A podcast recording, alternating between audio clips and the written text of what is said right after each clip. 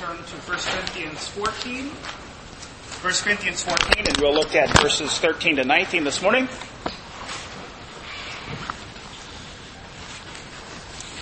First Corinthians 14, beginning at verse 13, here is God's infallible, inspired, inerrant word. Therefore, let one who speaks in a tongue pray that he may interpret. For if I pray in a tongue, my spirit prays, but my mind is unfruitful. What is the outcome then?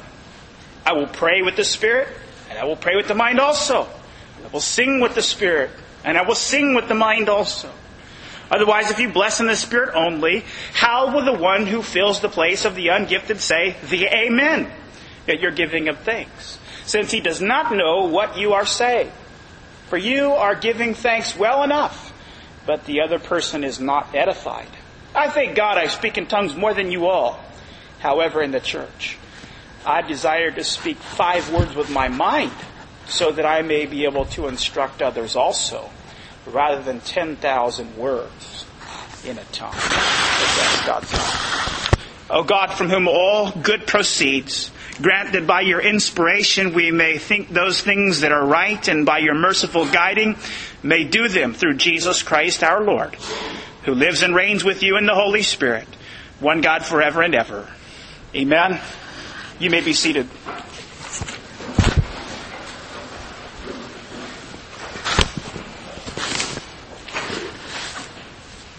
It just so happens there was an event that made national headlines recently that'll help us get started in thinking in the right direction here this morning about the topic of our chapter, which is uh, praying in tongues. And uh, apparently, in Florida, just about a month and a half ago, an 11 year old girl who had autism uh, wandered off into a gator infested swamp somewhere in the Orlando area. Well, it turns out that search and rescue teams were completely unable to find her, and after four days of diligent search, it seemed as if hope of finding her alive was beginning to wane. And then on the fourth day, in the morning, a man from her church set off into the wilderness armed with a machete and the ability or the spiritual gift of praying in tongues. And as the man explained, uh, he would pray in tongues and then he would walk as he felt the Spirit led. And as he walked as he felt the Spirit led, he would cry out her name and then he would pray in tongues and so forth. And it seems miraculously he found this young child in the swamp as he continued to cry out using this particular process. Now, it's that kind of a process that illustrates how some people perceive of this gift of praying in tongues, that it's some sort of prayer language which helps God and man interact and interface in a very immediate and direct way so that as the prayers go up, the answers come down and the guidance is very concrete and very direct. We want to think this morning about this whole business of prayer tongues because you can see that it takes up quite a bit of Paul's thinking here in verses 14 through 17, and we want to answer from the Word of God what it means to pray in tongues. And the first thing that I want us to do as we think about that is take a moment uh, to overview the context and then analyze a few different illustrations of how this particular phenomena is interpreted. And as we begin our context this morning, no better place to begin uh, than with the word therefore in verse 13. Uh, you can see that therefore looks back to uh, the previous context, and just a, a, quick summary of that is as follows. Uh, the Apostle Paul begins in verse 14.1, uh, admonishing the saints to pursue the spiritual gifts. Immediately after saying that, he says, But the real gift that I want you to pursue is the gift of prophecy. And he says the reason why he would rather than pursue the gift of prophecy above all is because it's understandable and because when people hear a prophetic proclamation, they are able to understand it and when they understand it, they are edified. And as he said that, he immediately contrasted it over against the speaking in tongues. And the principal argument that he had against speaking in tongues was that no one understands. And what he meant by that is no one who was in the immediate vicinity who did not speak in that particular foreign language, they didn't understand.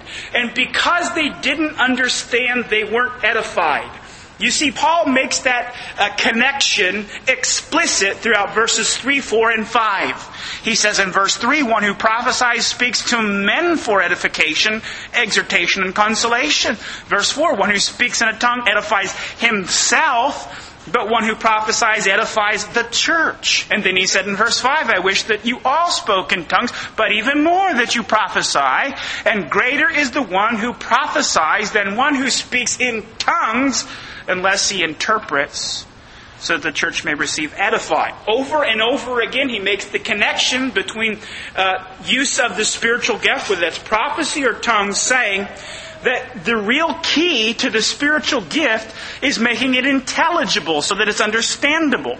Because when it's intelligible and understandable, it produces edification. Without that, it's completely useless. That's the sense of all of the illustrations then you have in verses 7 through 11, really. From a series of different angles, all the apostle is doing is bringing up uh, this issue of intelligibility. Intelligibility.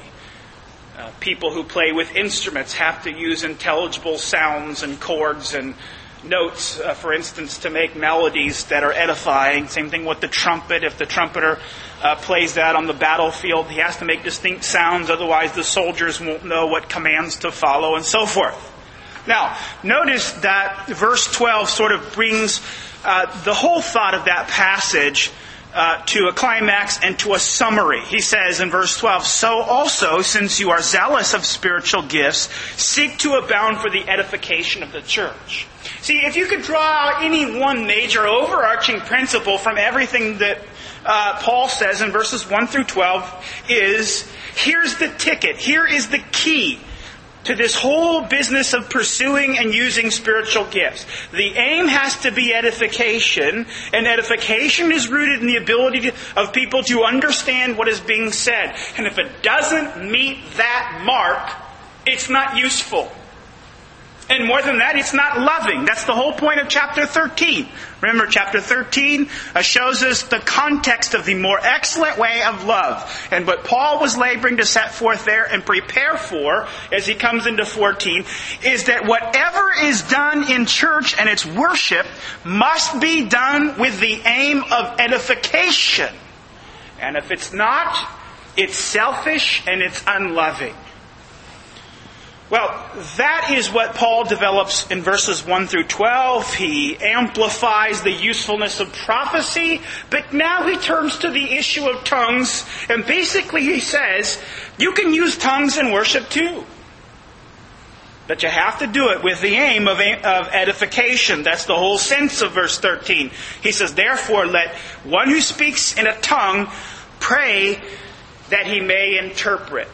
Now, we're not going to get into this particular issue today, but I'm going to basically make the point here and remember and make a note. We're going to have to come back and defend this later. But it does seem to me that there are some people who had the capability of speaking in tongues who did not also have the gift of interpretation. That's the only way we can make uh, this chapter sort of fit together. Okay?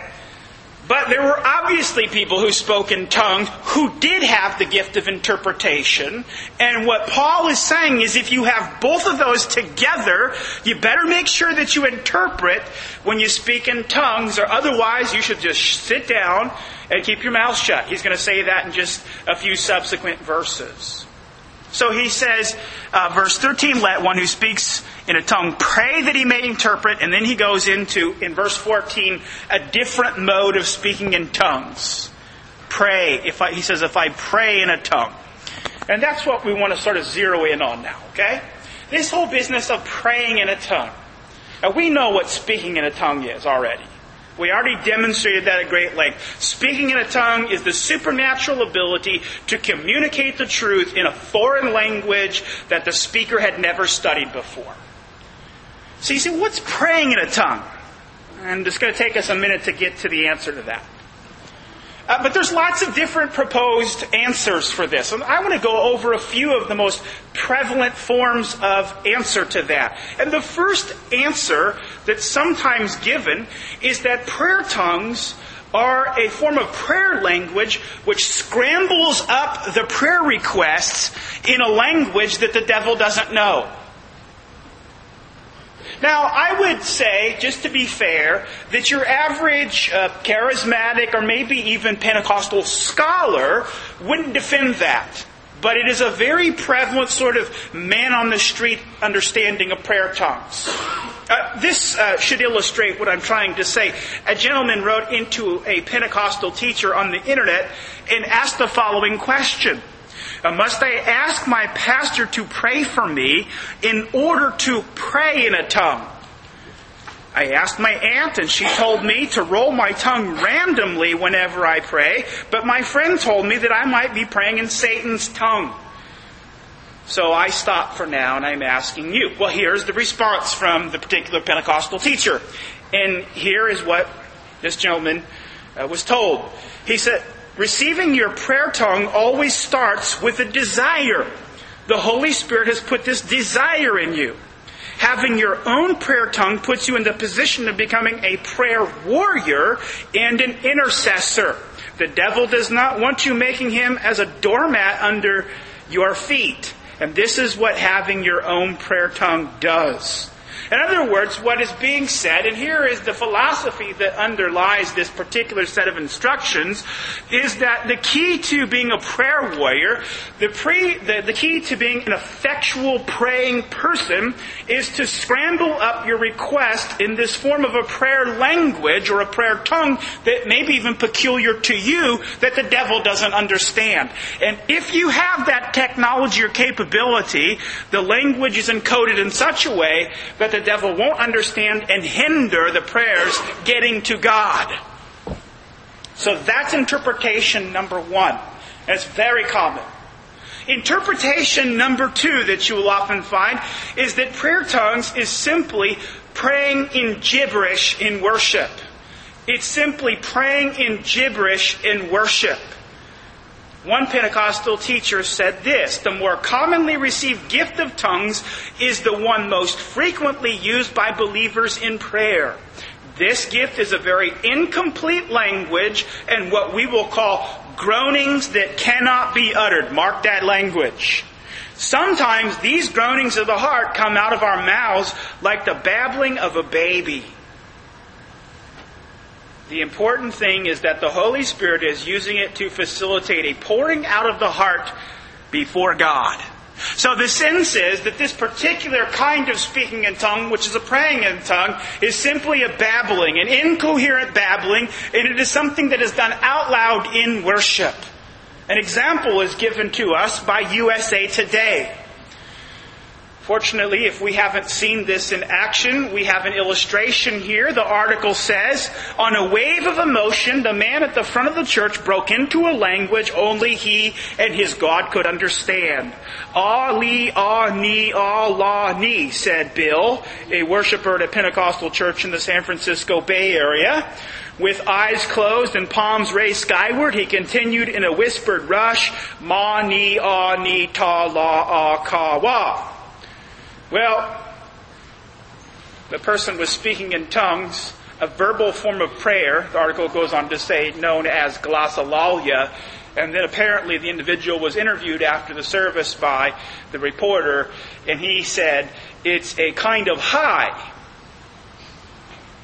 So that's the second uh, major common interpretation of what it means to pray in tongues. The third, I would argue, most common interpretation that you will come across, and this is probably even more common or most common among charismatics. And we need to distinguish between Pentecostals and charismatics. Pentecostals are a denomination, and charismatics are people who are committed to uh, some of the continuation of some of the spiritual gifts and they may be scattered in many different evangelical or Protestant or even Roman Catholic denominations.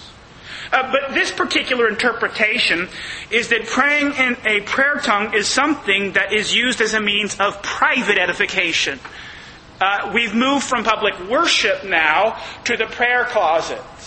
And this is uh, argued a means of edification to the saints, something that they should do at home on their own.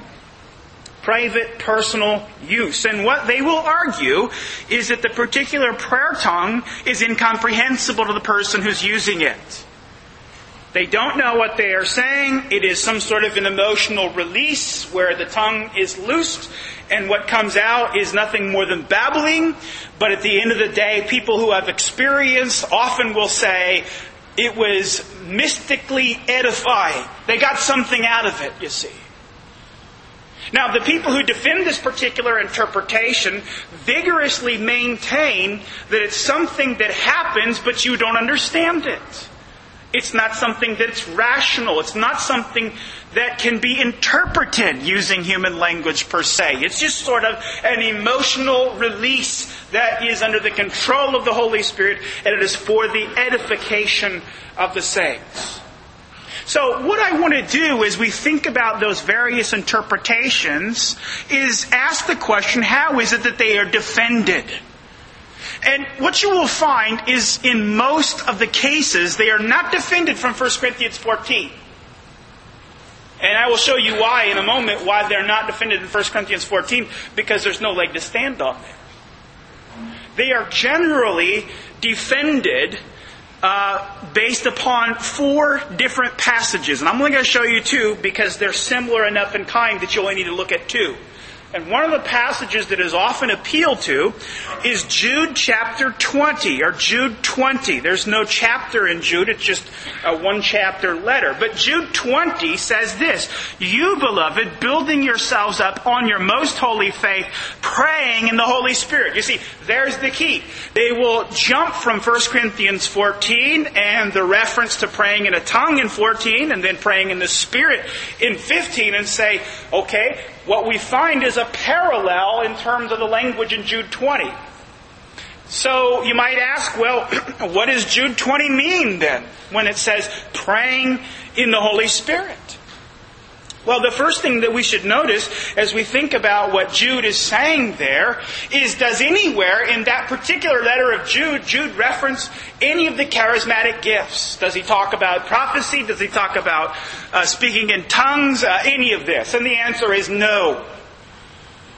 So we're really left with nothing from the context of Jude to help us understand. And so it seems to me that a very reasonable way to try to understand what praying in the Holy Spirit means is to compare it to similar language in the New Testament when something is done under the control of the Holy Spirit. That's fair. It's a linguistic way of analyzing something. It's saying how are similar words used? That's the only other option we have. There's nothing in context that can help us. And so I would just pick an activity uh, uh, a situation of doing something in the Holy Spirit that will help us. And, and, and one that I would suggest is walking in the Spirit. Walking in the Spirit. Paul uses that language, for instance, in Galatians 5, 16, and 25. Now, in Galatians, there's no reference at all to, uh, to charismatic gifts, so we, what we have to do is understand Paul's language in context. And the first thing that we would say is that when Paul advises the Corinthians, or rather the Galatians, to walk in the Spirit, he's not refu- uh, referring to some sort of peculiar way of walking, as if on all fours, or doing handstands. It's a metaphor to refer to the Christian life. It's a metaphor. When Paul says walk in the Spirit, he is talking about the Christian walk. And he is talking about a particular way of living, and it's contrasted over against walking according to the flesh. It's, it's contrasted to walking over uh, in a way against our depraved nature. And as you analyze this whole phrase within the context, it's very clear that walking in the Spirit is about walking under the control of the Holy Spirit. It's about walking in a way that's ethically consistent with the Holy Spirit. It's about walking in a way that is in submission to what the Spirit teaches and commands. And when that happens, certain kinds of spiritual fruit emerge in the life. Now, just plugging that back into Jude 20, uh, we would have to say, without any further guidance in the context of Jude, uh, which would indicate that praying in the Spirit has something to do with a spiritual gift, we would have to say that similar kind of language would indicate that praying in the Spirit is praying under the control of the Spirit, praying in a way that's consistent with the aims of the Holy Spirit, praying in such a way that's under the direction of the Holy Spirit, or the prompting of the Holy Spirit, or according to the uh, ethical principles of the Holy Spirit. But there's nothing in Jude 20 which would tell us anything about uh, this being a prayer language. So that passage has to be set aside as a passage which can inform us in any way about what it means to pray in a tongue. Well, the other passage that we could look at is Romans 8:26, and I already uh, sort of referred to this uh, and had you note the language of groaning, but this is the passage you'd find it in. You could just sort of turn there uh, with me. Romans chapter 8. Romans chapter 8, verse 26, and just to help us understand what's going on there, uh, the apostle is talking about the Christian life being full of suffering. But he says, you know what, if, if, if you suffer and while you suffer you cling to Christ, uh, you have the promise and the assurance that you will be glorified.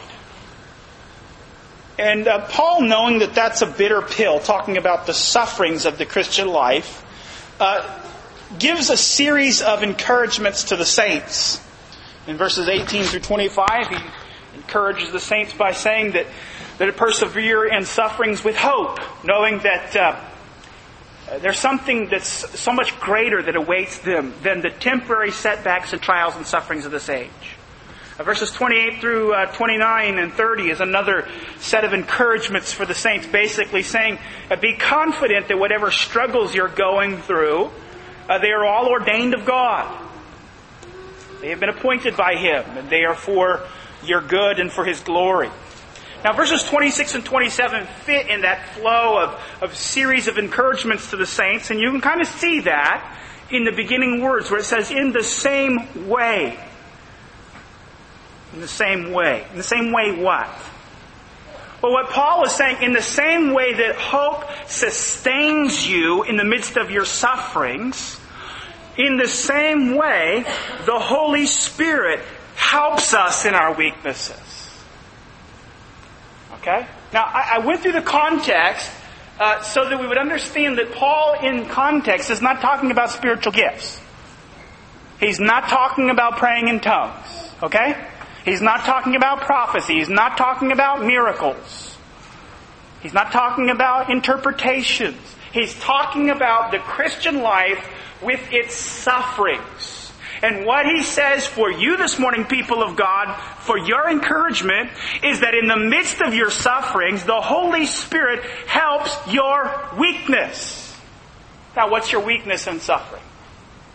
Well, we all have all kinds of weaknesses. But a principal weakness is that in the midst of our trials, we don't know what to pray for. See, that's what Paul is talking about right after he says, in the same way the Spirit helps our weakness, he says, for. You see that? I hope you have that in your translation because it makes it clear what Paul is saying when he says the Spirit helps our weakness. What's the weakness? Well, the weakness is you don't know what to pray for. Terrible translation here in the NASB when it says how. That's not what the original says. It says what. The problem is not that we lack instruction in the manner of how to pray. The problem is in the midst of our anxieties and struggles and heartaches and difficult times is we don't know what to pray for. Now you've been there. You have a terrible uh, event happen to your life, a terrible frustration, a broken dream, uh, a, a, a, harm in your relationship, a difficult providence comes into your life. And, and one of the first things that you want to say is, Why me, Lord? But you don't say that because you're afraid to say that. And so you sit there just thinking, I don't even know what to say. I'm overwhelmed. This is, I, I prayed about this uh, particular circumstance and, and, I was hoping and my dreams were attached to it and, and my affections were absorbed into it. And then all of a sudden the contrary thing happened and I don't even know what to do now. I don't know why this has happened to me and at this point I don't even know what to say. I don't know how to respond to it. You see, that's what your frustration is. That's the weakness. But here's what the apostle says. Even though we don't know what to pray for as we should, he says the Spirit Himself intercedes for us with groanings too deep for our. Now this is fascinating because what the apostle Paul is saying is while you are sitting there in your frustration and your tears and your, maybe even your anger and your exasperation and your inability to understand the whole set of circumstances and how you to respond to it and what you're to pray for, what Paul says is the Holy Spirit comes into your life and into your situation and he begins to intercede. Now it's very emphatic in the original. Very emphatic.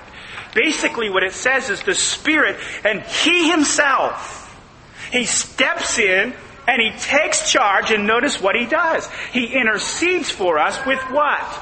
Groanings. You say, aha, prayer time.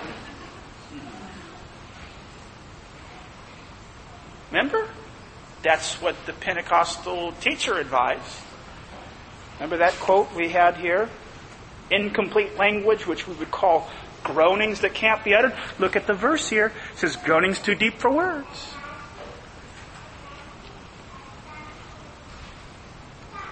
Is it a prayer tongue? Well, no, it's not a prayer tongue, and I can tell you why. Because the words literally say, can't be verbalized. See, it's not you just going, oh, woe is me. No, because it's the Holy Spirit uttering the groanings. And what the text says is, you're not verbalizing. He's not verbalizing. Well, I guess this verse doesn't help people who appeal to Romans 8:26 to explain the phenomena of speaking in tongues in 1 Corinthians 14. Now, you may say, well, it's a lot to go into on a very warm Sunday morning. But the, the point of it is this. I, I did this because there's nowhere else to turn in the New Testament to, to, to, sort of get answers to what's going on in 1 Corinthians 14. You have to interpret 1 Corinthians 14 based upon the words and the context of that chapter. just because uh, in a couple other places in the New Testament you have apparent superficial parallels in terms of language, you can't just say, aha, well, I'll just plug this all together and jumble it up, mix it up together, and look, here it is, right here. It means uh, groanings that can't be uttered. It means just uh, some sort of babbling gibberish out loud. But that's not what any of it means. That's, that's the unfortunate part. It doesn't mean this. And you see, Christians all over are taught this stuff as if it's gospel truth, as if the word, it's all, it's all right here in the Bible, see? My pastor pointed to me to, to Romans 8, 20, groanings can't be, what? Your pastor should have told you uh, that means the language itself can't even be verbalized. So how could it be that praying in tongues is you speaking out loud and utter gibberish? See, it can't mean that. And see, this is one of the problems that, that seems to me to face this whole issue of the charismatic gifts. Is that it's really not based, and I, I'm, I'm just completely convinced of it, after carefully studying 1 Corinthians and carefully studying the rest of the New Testament and carefully studying the arguments that are used to defend it, I'm 100% convinced that the position of the continuation of the charismatic gifts and how, and, and particular meanings that are assigned to them, I'm, I'm completely convinced that the position and the interpretations are not rational. They are not based upon the Word of God. They are completely uh, figments of imagination and they're based entirely on feeling or experience. And, and this is what you'll find over and over again as you read people defending it and explaining it. They'll say, I know you have your interpretations of your Bible passages, but I have my experiences. You don't understand how I felt. So you can do all your fancy interpreting, but I have my feelings and my experiences. And so I know when Paul says praying in a tongue, I know what he means is that I have this emotional, cathartic release. It does all kinds of wonderful things for me spiritually. Everything from scrambling up prayer requests that Satan can't understand and blocked, uh, going to the throne of God, or just some sort of uh, gibberish that's somehow irrationally edifying to me. I say, why are you allowed to do that, and why are you allowed to get away with teaching that when that would not be allowed in any other profession under the sun? Can you imagine a doctor treating patients according to feelings? I've got your blood tests and I've got your x-rays, and they tell me uh, that you got this, but my feelings say we're going to treat you for a common cold. Can you imagine an engineer or a group of engineers are responsible for building a bridge or whatever? Instead of doing mathematical computations saying, well, hey, all of us feel like this is how you should build it. Or how would you like it if you got into a plane and that's the last place I'd like to ever go.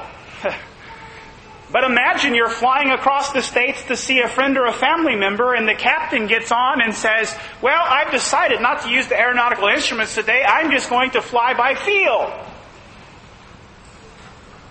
You know what? We would never tolerate that. And we shouldn't. But it's sad to say that is what controls the interpretation of these passages far more than the actual words. Praying in tongues does not mean gibberish, scrambled up prayer requests, or cathartic releases. Come back to the passage now, and let's look at it beginning with verse 13. And I want us to see that what Paul was doing is admonishing the church. He says, Therefore let one who speaks in a tongue pray that he may interpret. Let's begin with the word therefore. Remember the Martyn Lloyd-Jones rule of biblical interpretation. Whenever you see a therefore, what are you supposed to do? Stop and ask what the therefore is there for. What is the therefore telling you? Well, the therefore is telling you, look back to verse 12. And what's the big idea of verse 12? Well, the big idea of verse 12 is use spiritual gifts for edification. Well, Paul's going to tell you how you use tongues now for edification. He already did in verse 5, by the way. He already said prophecy is greater unless the one who's speaking in tongues interprets. So you already know, but now Paul's going to just unfold it for you. Here's the principle. So, verse 13 is looking back to the principle of edification and it's applying it to the situation of using tongues. He says, Let one who speaks in a tongue pray that he may interpret. Now, let's look at the word tongues. That's the second thing to look in the admission. What is a tongue? Well, guess what?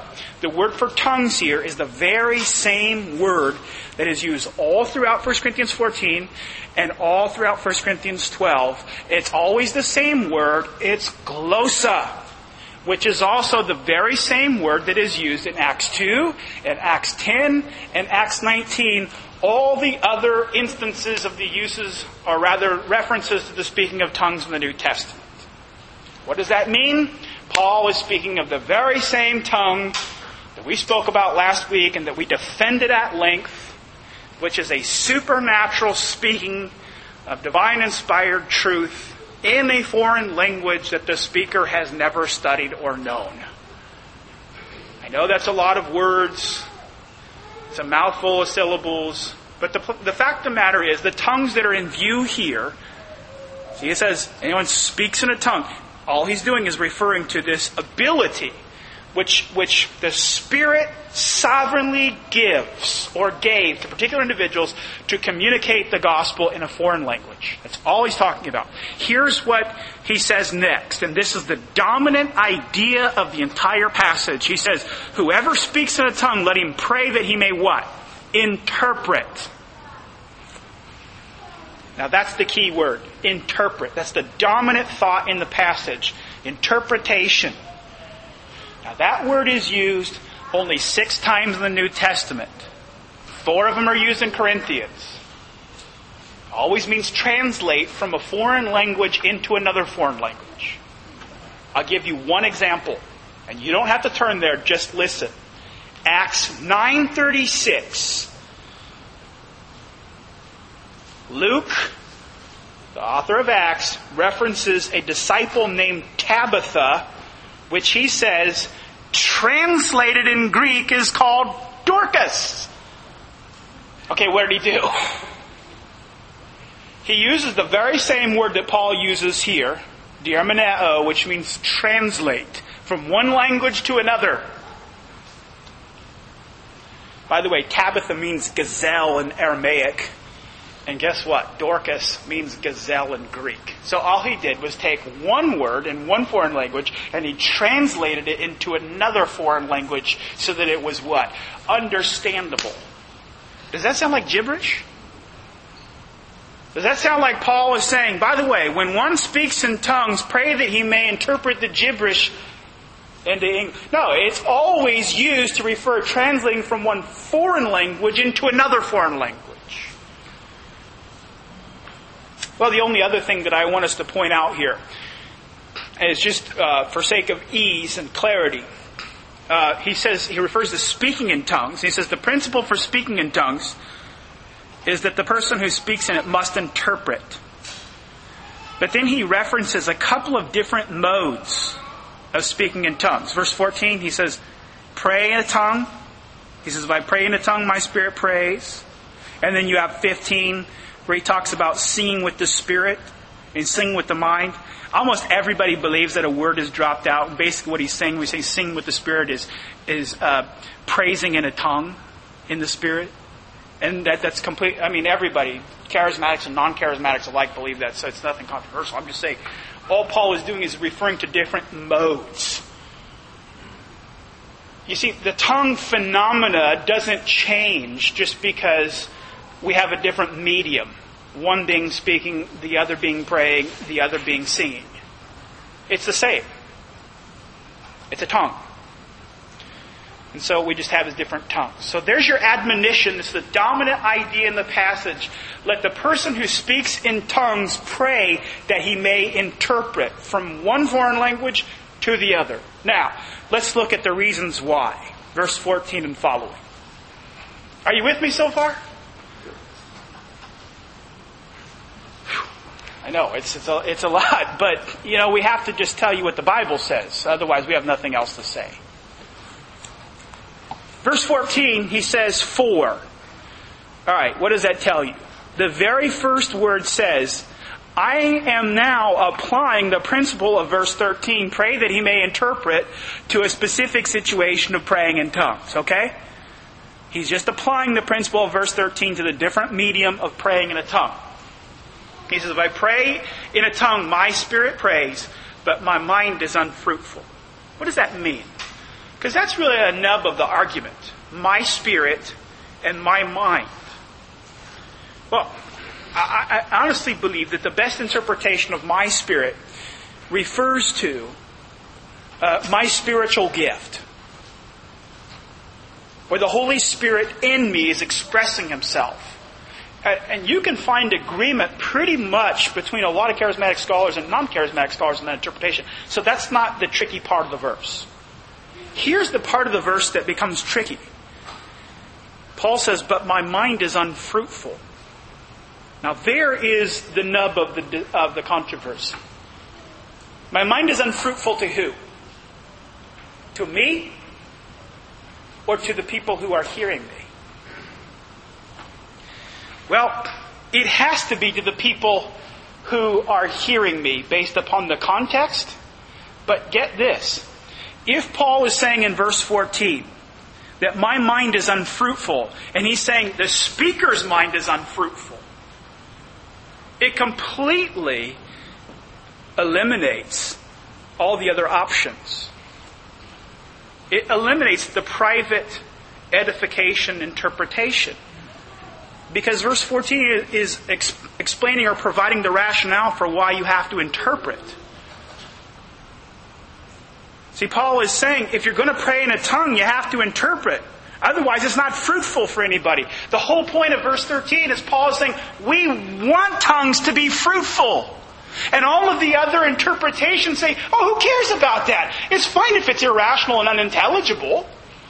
No, that's not what Paul says at all. Paul gives this as the first example of applying the principle of verse 13. He says, pray that you may interpret. He says, because if you don't, it's completely useless. And Paul doesn't commend you to do useless things. So it has to refer to others. No one gets anything out of it. That's what Paul is saying. Now look at verse 15. It backs that up. Uh, Paul says he's looking back at the situation that if somebody praying in a tongue and they don't translate it and it's unfruitful to everybody, so he asks the question in verse 15, well, what's the outcome then? What, what's the point of all this? And Paul gives the immediate answer. He says, I will pray with the Spirit and I will pray with the mind. I will sing with the Spirit and I will sing with the mind. What does he say? As soon as I pray in the tongue or as soon as I sing in the tongue, I'm going to interpret. That has to be what that means when he says with the mind, with the understanding. And it has to be that because of the way he connects the next thought to it in verse 16. He says otherwise. See that? Otherwise, if you bless in the Spirit only, in other words, if you just sit there and pray in tongues out loud, or if you just uh, praise in tongues out loud and you don't translate it, that's what he's saying. Otherwise, if you don't do that, if you just uh, pray in the tongue only, he says this, how will the one who fills the place of the ungifted say, Amen? Since he doesn't know what you're saying. Well, that makes it pretty clear that Paul is referring to the use of this gift in a public context where other people are listening and they can't make heads or tails of what you're saying because it's not translated. Paul says the ungifted. Uh, that's not a good translation. That's the second time I've had to correct the New American Standard this morning, and that's a record, I think. It doesn't mean ungifted. The word in the, in the, in the Greek is idiotes. It's the very same word we get our word idiot from.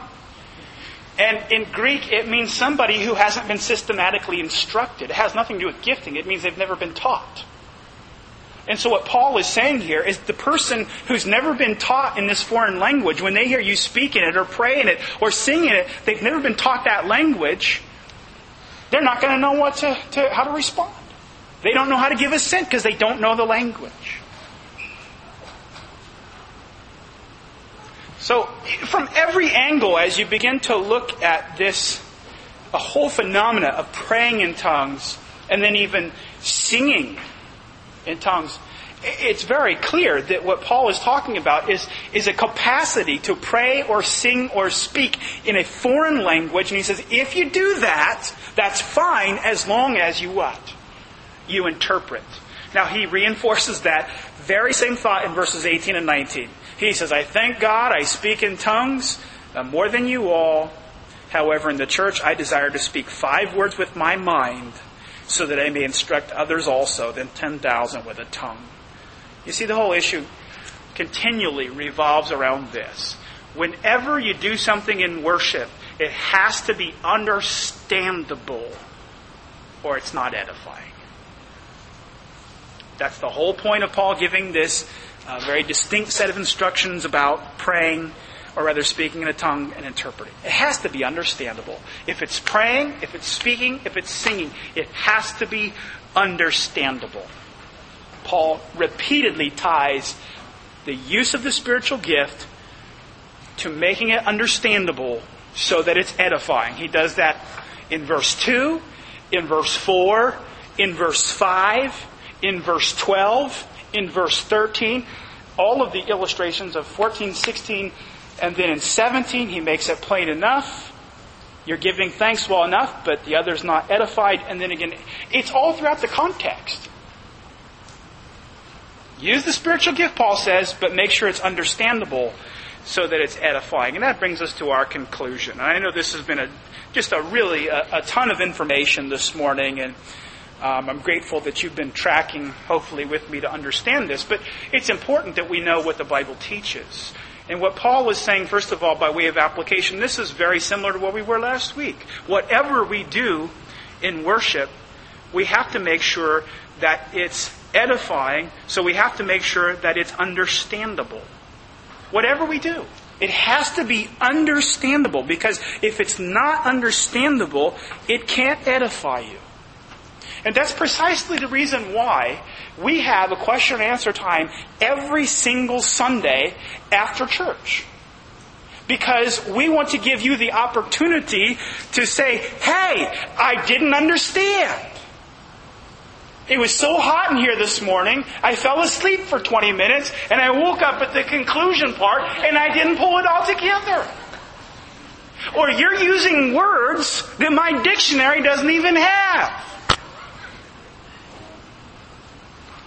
Okay, so what the point of it is, is if that happens, you're supposed to say to the pastor, I don't understand.